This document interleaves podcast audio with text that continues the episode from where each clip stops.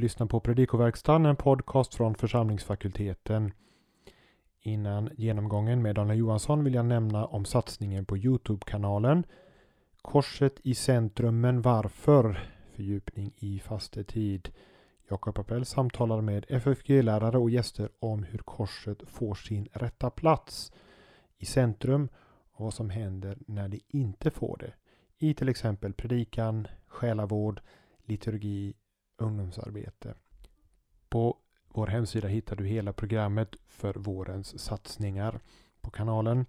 Jag vill också nämna om passionspredikningar som sänds i våra poddar under fastetiden.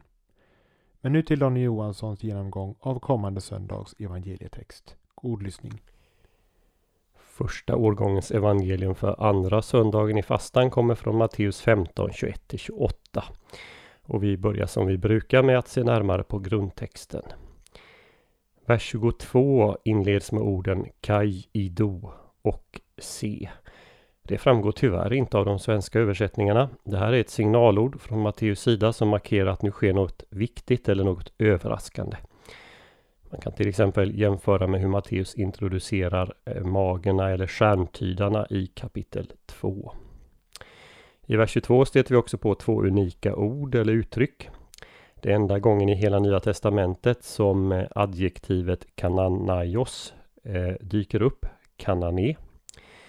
Eh, det är också enda gången någon sägs vara kakos daimonitsetai, att vara svårt demonbesatt. Kvinnans ropande uttrycks med ett verb i imperfekt ekratsen. Antingen uttrycks här med ett pågående att hon höll på att ropa eller så förstår vi den som ingressiv. Hon började att ropa. Kanske vi ska förstå den på det sättet att hon börjar och fortsätter att ropa.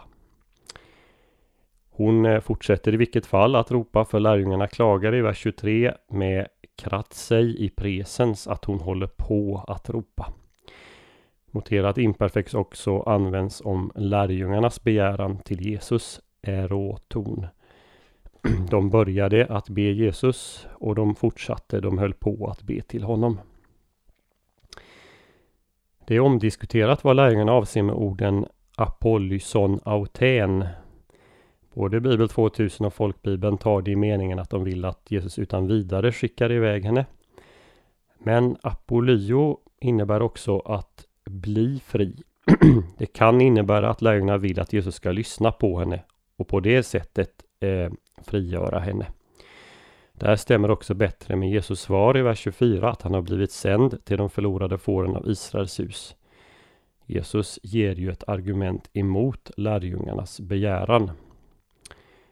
Man skulle därför kunna översätta lös henne eller befria henne. I vers 25 är verbet prosekynei också imperfekt. Kvinnan föll ner och fortsatte att ligga framför Jesus. Notera i vers 26 att tois eh, kynariois är eh, diminutivformen för hund. Kynarion, en liten hund. Eh, hund heter annars kyon. Den här senare formen hund den förekommer i Matteus 7.6. Många tror att med diminutivformen så avses en tamhund, ett husdjur. Hedningarna kunde ha sådana husdjur. Det verkar också vara så kvinnan uppfattar saken i sitt svar eftersom hon talar om vad dessa hundar eh, plockar upp från sina herrars bord. Eh, vi går till vers 27. Nai Kyrie Kaigar.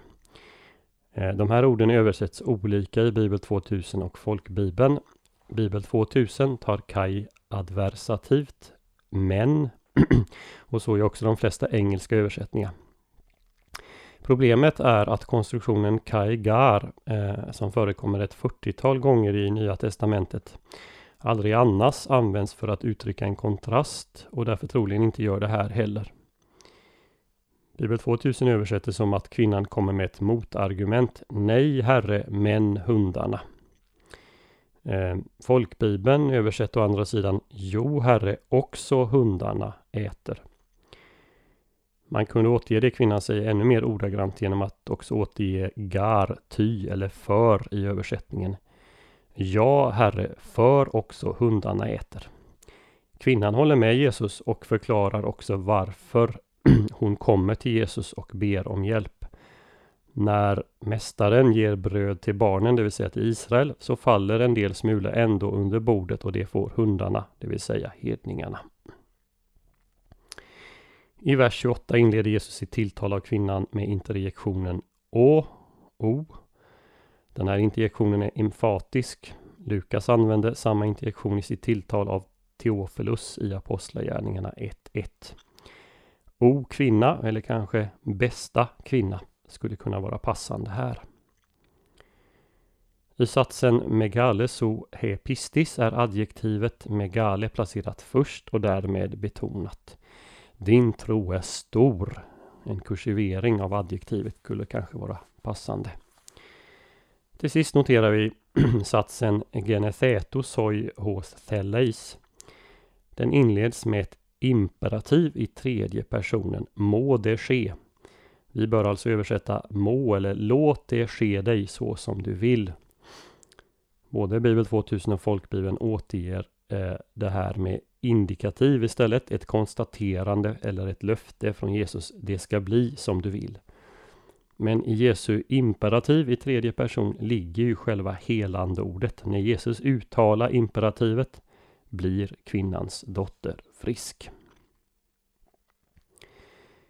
Vi kan dela in texten i fyra delar. Vi har en inledning i den första versen. Och sedan har vi kvinnans första ord och Jesus svar eh, i 15.22 till 24. Kvinnans andra ord och Jesus svar i verserna 25 till 26 och kvinnans tredje ord och Jesus svar i 27 till 28. Det här avsnittet hänger på det närmaste samman både med det föregående och det som sedan följer efter. Från inledningen av kapitel 15 fram till vår perikorp eh, handlar det om vad som är rent och orent och Jesus har i ett stridssamtal med fariseerna och de skriftlärda konstaterat att det är inte det som går in i människan som orenar henne utan det som går ut ifrån henne. Jesus lämnar därefter Galileen och går till hedniskt orent område och träffa där en kvinna som beskrivs som kananeiska. I allra högsta grad oren ur Israels synvinkel. Direkt efter vårt avsnitt följer sedan berättelsen om hur Jesus gör ett brödunder och mättar 4000. Nu säger visserligen inte Matteus exakt vad det här undret äger rum, så vi kanske inte ska dra för stora växlar på det. Men enligt Markus äger det rum på östra sidan av Galileiska sjön, vilket innebär att det sker på hedniskt område. Jesus skulle i så fall på ett mycket bokstavligt sätt gett bröd eh, på hedniskt område och då troligen också till en hel del som inte tillhörde Israels förlorade får. Vi bör också notera en nära parallell i Matteus evangeliet, nämligen Jesu möte med centurionen i Kapernaum i 8, 5-13. Där föreligger åtminstone fyra likheter för i båda fallen handlar det om någon som begär hjälp för underlydande. Båda är hedningar. I båda fallen lyfter Jesus fram personernas stora tro. Och i båda fallen sker ett helande genom ett ord på avstånd. Och det här är för övrigt de enda fallen, eh, de enda undren i Matteus där det sker på avstånd. Om Jesus i fallet med centurionen till att börja med avvisande så har vi dessutom en femte likhet. Men det är som vi såg för några söndagar sedan omdiskuterat.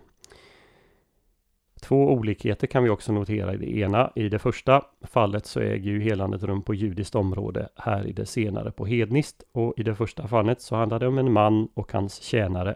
Här handlar det om en kvinna och hennes dotter. Avsnittet inleds med att Jesus drar sig undan. Det gör han vid tre andra tillfällen i Matteus.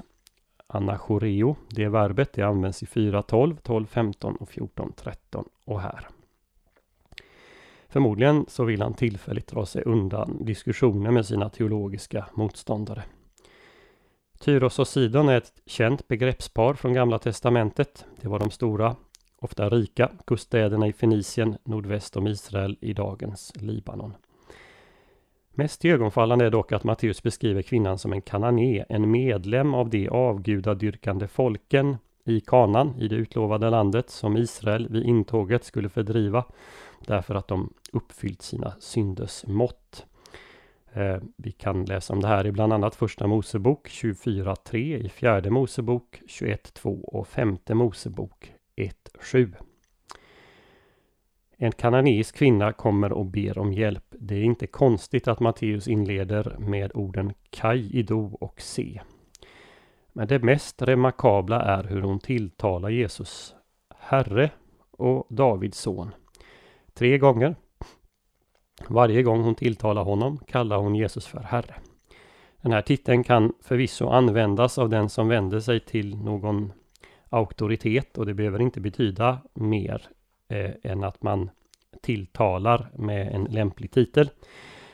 Men samtidigt är det här den titel som används av lärjungarna i deras respektfulla tilltal av Jesus. Kvinnan talar som en lärjunge. Och kanske än mer märkligt är att hon tilltalar honom som Israels Messias, Davids son. Det här är en viktig titel i hela Matteus evangeliet. Vi stöter på den i kapitel 1, vers 1, till 9.27, i 20.30 31, 21.9 och 21.15 bland annat.